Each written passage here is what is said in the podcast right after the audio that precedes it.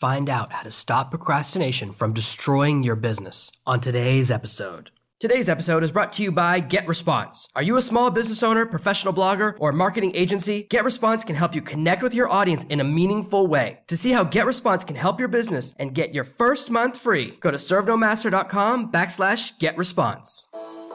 Are you tired of dealing with your boss? Do you feel underpaid and underappreciated? If you want to make it online, fire your boss and start living your retirement dreams now, then you've come to the right place. Welcome to Serve No Master Podcast, where you'll learn how to open new revenue streams and make money while you sleep. Presented live from a tropical island in the South Pacific by best selling author Jonathan Green. Now, here's your host.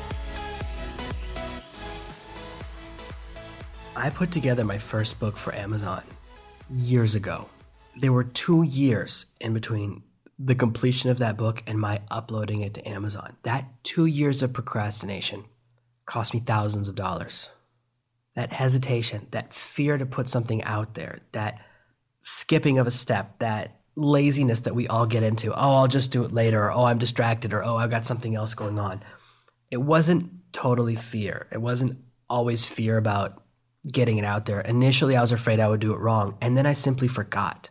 Procrastination turns into failure. I noticed the book on my hard drive. I was cleaning up my hard drive. I go, oh, what's this file? And this has actually happened to me three or four times with other projects. Sometimes I write a book and I forget about it for different projects, but this was one for myself. It wasn't like a publisher or partner pulled out or we went in a different direction or decided to do videos instead of book. This one, it was all me.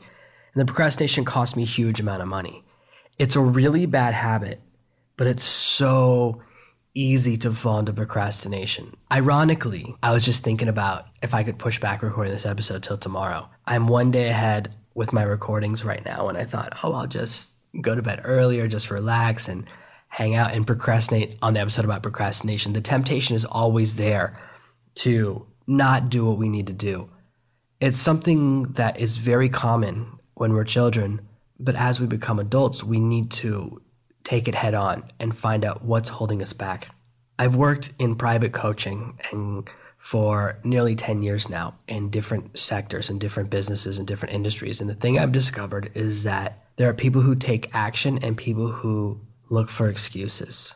Unfortunately, most people, the majority of people look for excuses, which is why only a small percentage of the population are leaders or innovators, and the rest of the population were followers. Many people would rather be an employee than a boss. I totally understand that. And part of that mindset, part of that desire to have someone else run the show is also the ability to procrastinate. We don't want to finish projects until right before they're due. We've all done it. We've all started the book report the day before the book's due. In fact, we start reading the book the day before the book report's due. When I look back on my educational career, I procrastinated a lot. I know that I can wait until the last few days before something and get it done. Rather than work on something for two hours a day for a month, I would rather just cram it into three or four days. And I'm still that way. I like to write books that way. The thought of writing a book over the course of a month, one or two hours a day, it's not how my mind works. I'd much rather stay totally focused for a very fixed period of time and just get it done as quickly as possible. One of the driving forces, the thing that causes us to procrastinate, is we're afraid to face our fears we push back on projects, we hesitate on projects because we're afraid things will go wrong. We're afraid that if we put it out into the world, it'll turn out our work isn't good enough.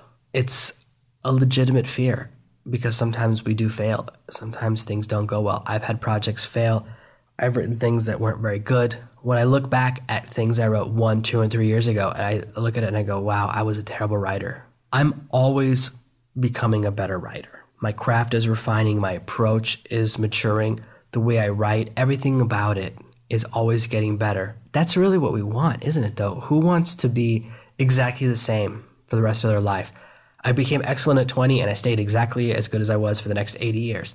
No, we want to always get better and improve. So, of course, when I look back, I see opportunity. If I wrote it again and I do rewrites of old books sometimes, I could do so much better because my craft has improved, my understanding of technique has improved. All of these things are very valuable.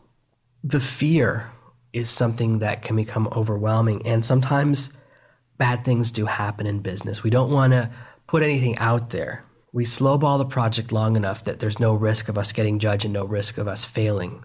I mentioned in yesterday's episode, in the previous episode, my website, my entire website crashing over the weekend. All I wanted to do was procrastinate. I thought about taking the day off. I thought, why don't I just turn off the computer and walk away from this nightmare? The website, only part of it was broken, fortunately. I got so lucky. For a second, the entire podcast infrastructure crashed as well. That I was able to bring that back up within just a few minutes. That only went down for five or six minutes. The entire membership site infrastructure, if it was down for one day, people would be upset, but only people that were logging in on a holiday weekend. Not too many people. Only one person in the end emailed me about it and noticed it while it was down because it was only down for less than 12 hours. He emailed with a complaint. I found the problem and I began fixing it. Seven hours from when I knew the problem was there, it was fixed. I'd moved to another server. But I looked at the project, I thought it was going to cost me thousands of dollars and be a huge nightmare. And maybe my website was lost forever. I just had this small hope. I had a feeling that I was right and that it was the host, and switching to another company did fix everything. But I didn't know until that seven hours later. Part of me just wanted to procrastinate and say, you know what, maybe a few customers will be upset. They'll deal with it. I'll send them copies of the content a different way and I'll deal with it tomorrow. I'll deal with it in a few days. It's too stressful to deal with right now. As I mentioned in the previous episode, my ritual helped me to get through that, relaxing myself. My blood pressure was up for a few days. I checked my blood pressure every day and it was up for two or three days because I was so stressed out about this happening. I care so much about presentation that just one customer seeing my website not be its absolute best really upset me. I don't want anyone to have an inferior experience. I'm so obsessed with that because I want to be the absolute best. It haunted me. So these fears we have, sometimes they happen we can get stopped by the fear of something bad happen and sometimes when something bad happens that's when we want to procrastinate. In both those situations it seems so much easier to walk away from the problem than to deal with it head on. When you have a giant project in front of you the size of the project is overwhelming. A week and a half ago i realized that i needed to change my shopping cart company. The payment processor won't change. Just the shopping cart is going to change. Just the person who creates the checkout buttons on my website not the person who actually processes the money, but just the person who tracks the orders. I don't know why it has to be two different companies, but it does. I discovered last weekend, week and a half ago, that they were deleting products without telling me. I pay them a monthly fee to generate these buttons. That's all they do for me. They generate the buttons, they make the checkout pages, they track the orders, they integrate with my other software. That's it. And they decided that if they didn't think one of my projects was serious enough, they would delete it without telling me. I only found out again when a customer sent me an email saying this button's missing. Why why isn't the buy button working? I assumed it was a mistake with the company. Turned out it wasn't. I have to change to another brand. It's so much work. The thought of doing that, just changing that part, copying over all my customer data, because if I change to another shopping cart, I have to change my membership integration software. So one problem became two. And it began to feel overwhelming. I decided it wasn't an emergency. I began slowly building up the new infrastructure. I started working with the new shopping cart the next day. I began setting up the new infrastructure that I needed to switch over. But to be honest with you, I did take it slow. It was overwhelming. I'm glad that I did because Sunday morning, a week later, everything had crashed. I had to change my host, I had to change my software platform, my WordPress theme to be specific. I had to change my shopping cart and now my membership plugin. It's a huge, overwhelming project where I look at doing all of those things. How could I possibly handle doing it? It's probably going to take me 100 hours of programming to do it if I do it all myself. The way to deal with big projects, whether it's books or anything else I'm working on, I chop it up into pieces. So I do each one step, one little step at a time. I develop a plan. That's phase one. So my plan for saving my website Step one, move to a new host. I switch to a more expensive provider. I switched to Traffic Planet, and I'll be honest with you, it's like driving a Ferrari. Price is much higher. It's $25 a month instead of $5 a month. But ooh, it's nice. I've been on a lot of servers in my life. I used to use a server that was over $200 a month. It wasn't worth it at all. Very disappointed with the experience. The website just kept getting slower, lots of technical problems. At first, it was okay, but over time, as with many companies, they diminished in quality. Team I'm with now, I'm very happy with, and I'm very excited that I switched. So, step one, even though I was overwhelmed, I pushed back that fear of procrastination. I let go of that fear of failure and I chopped up into small pieces. I switched providers and I emailed them and had them move the website for me. I didn't even have to do that part. They handled everything. Their queue was seven hours long. I was at the back of the line. I knew before I switched it would take them about seven hours. That was step one. I let them handle that. That was that whole day. That was it. Step two, develop a plan for building a new membership site. I'm actually going to change my membership site in one phase and then the main website in a second phase. I don't want any changes to happen live. I don't want you as a customer to ever see a part of my website broken while it's in transition. Doing a hot swap is hard with a website because something always happens. One of the mistakes that I made, I don't know why I did it with this platform. It's a stupid mistake. I usually make one website that's the blog and another separate website in a subfolder that's the whole membership site. That way the two sites don't interact. And if one gets damaged, the other one's not hurt and vice versa. But for some reason, when I built this platform, I didn't think about it. I don't know. I can't really explain it why I didn't do it separately. It didn't even cross my mind. Maybe it's because I haven't built a membership site in a few years, so I hadn't thought about it in a while. So now I'm building a brand new membership site on a separate platform. Step one, set up the membership site. Step two, buy the new software, the new software tools that I'm using. And it's Thrive Themes, which I talk about all the time. It's one of my sponsors, is one of the people that I mention how great they are often. And I've used some of their tools in the past, and now I'm switching over to a pure Thrive theme setup. I'm leaving behind the old technology I use for a couple of reasons. The WordPress theme I'm using right now, one of the problems is the, they check to see if their software is stolen hundreds of times a day. They send this signal back to their home server. Not once a day, not once an hour. Every single time someone visits my website, they have to run a check to, on the license and it slows down how the site runs. That's one of the problems amongst many. And it's silly. You don't need to check hundreds of times a day if I get hundreds of visitors or thousands of times a day. So I knew I needed to change that platform and I'm switching over everything to Thrive Themes. My entire design, my entire membership site design. The next struggle is building that new membership site and making it look good. The thought of moving over each little lesson and the video and all the downloads and all of those things, it's overwhelming. So instead of that, I broke it up into pieces. And in fact, I hired someone else to design the pages of the membership site the homepage, the top of a lesson page, a module page, and a lesson page. Those four things, and then to transfer everything over. I'm not sure if she's gonna be able to do the job. The person I hired immediately tried to import my old website, the very one I'm trying to leave behind, into the new website. I sent, I'll be honest with you, a scathing email that's not what the job was. It's not what I told you to do. So I don't know if the person's going to be able to do the job. But that's okay. I've broken up into small pieces. I don't have to worry about everything falling apart. When you break it up into small pieces, you're just dealing with one task at a time. I'm not even worrying about moving the data back and forth. She shouldn't have been working on that because the initial project, this is why you set up a project with milestones, was simply the design. Until the new website looks amazing, I don't want to start adding data. And I don't want there to be any integration between the membership site and the old site. I want the new membership site to be perfect. When you see it, and hopefully it'll be up in a couple of weeks, it's going to be so perfect. I'm close with the design. I was messing with design elements myself tonight. If I have to go in another direction, I'm going to hire someone else. I already know who I'm going to hire now that I understand the task a little bit better, but I'm just dealing with one piece at a time. And that's how we deal with each project. I talk about this with books a lot. The reason I love writing books via Scriv- Scrivener is that it lets me break a book up into tiny, tiny pieces. Yes, my new book is 40,000 words but really it's hundreds of small little pieces. Well, I don't know if it's hundreds, it's at least 100 small little sections. Some of the sections are only 300 words and some are 1,000 words. Breaking it up into these little pieces makes it very manageable. I mention it all the time, that old saying, how do you eat an elephant one bite at a time? Not that I've ever eaten an elephant. I don't know if they're delicious, but they're big, and it would take a really long time to eat one. You want to isolate the reason you're procrastinating. Is it fear of failure or is it fear of success? I've worked with people before who were afraid that success would change them. I went through that fear myself.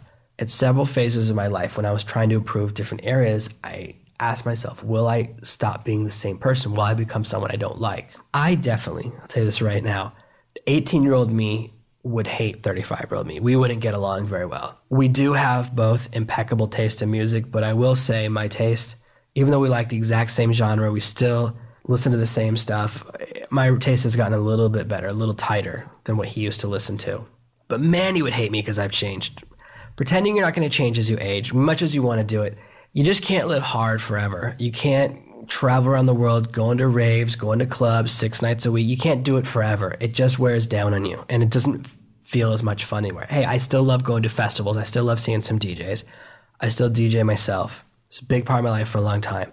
The fear of success is something you have to look dead in the eye and say, why am I afraid I'm going to succeed? You're not going to change. Fear of success comes from the idea in the business world that money changes you, that money will have this power to alter your core personality, which is totally inaccurate.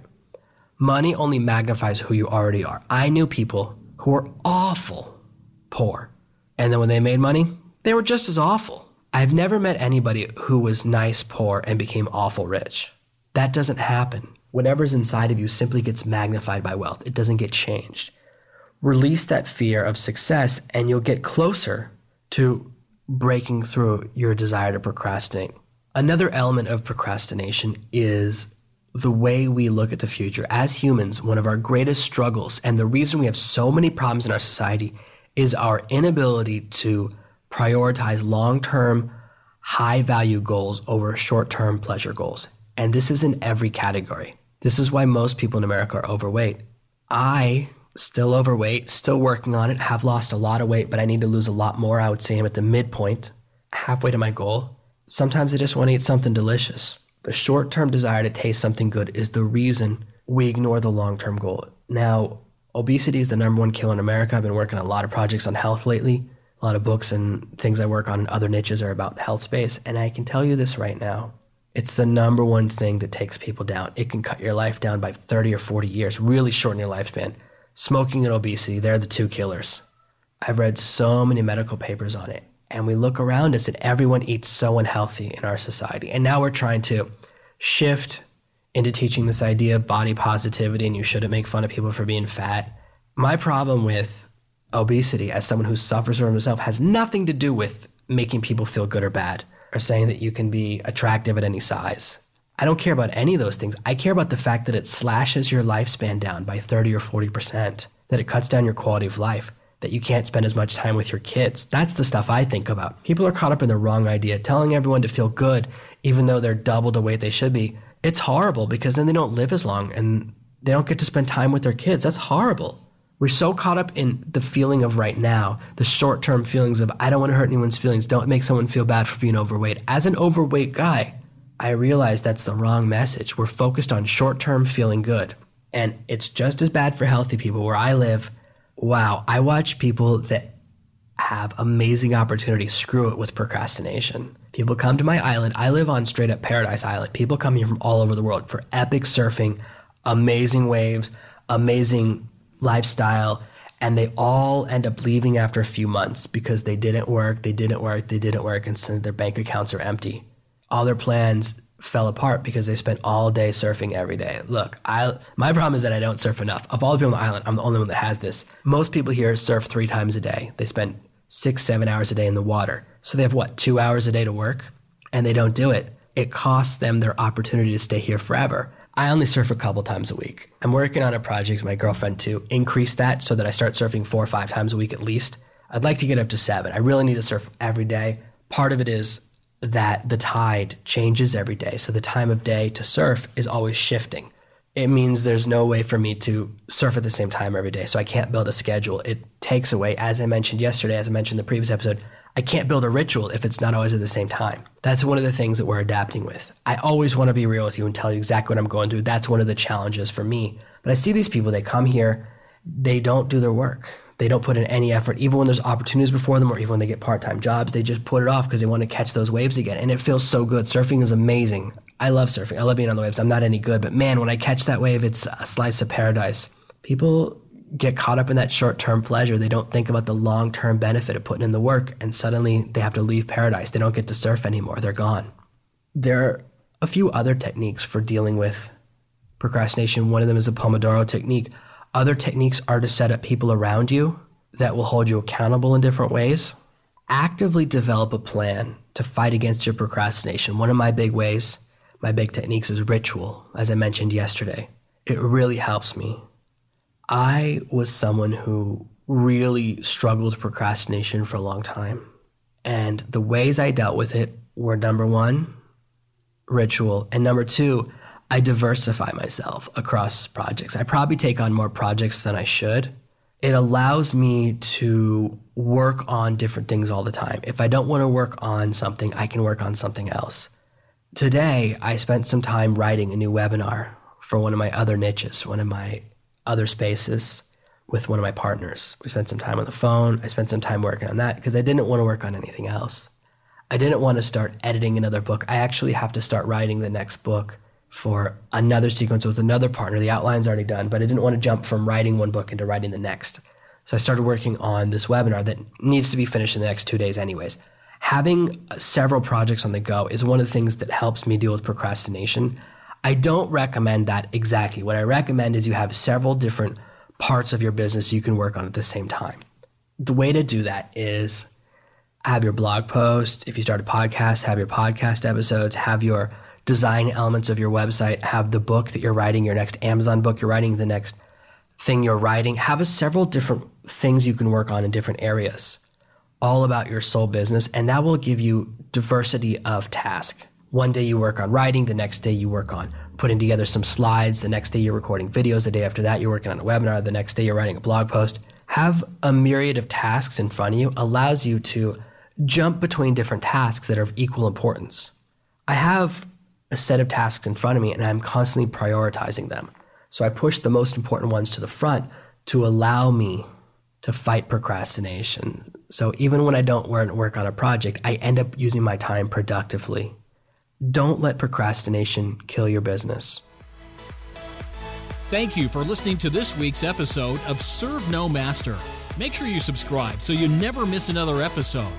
We'll be back next Tuesday with more tips and tactics on how to escape that rat race. Head over to servenomaster.com forward slash podcasts now for your chance to win a free copy of Jonathan's bestseller, Serve No Master. All you have to do is leave a five star review of this podcast. See you Tuesday. Thank you for listening to this episode of the Serve No Master podcast. To find out how you can get a free copy of my new book, head over to servenomaster.com backslash podcasts right now.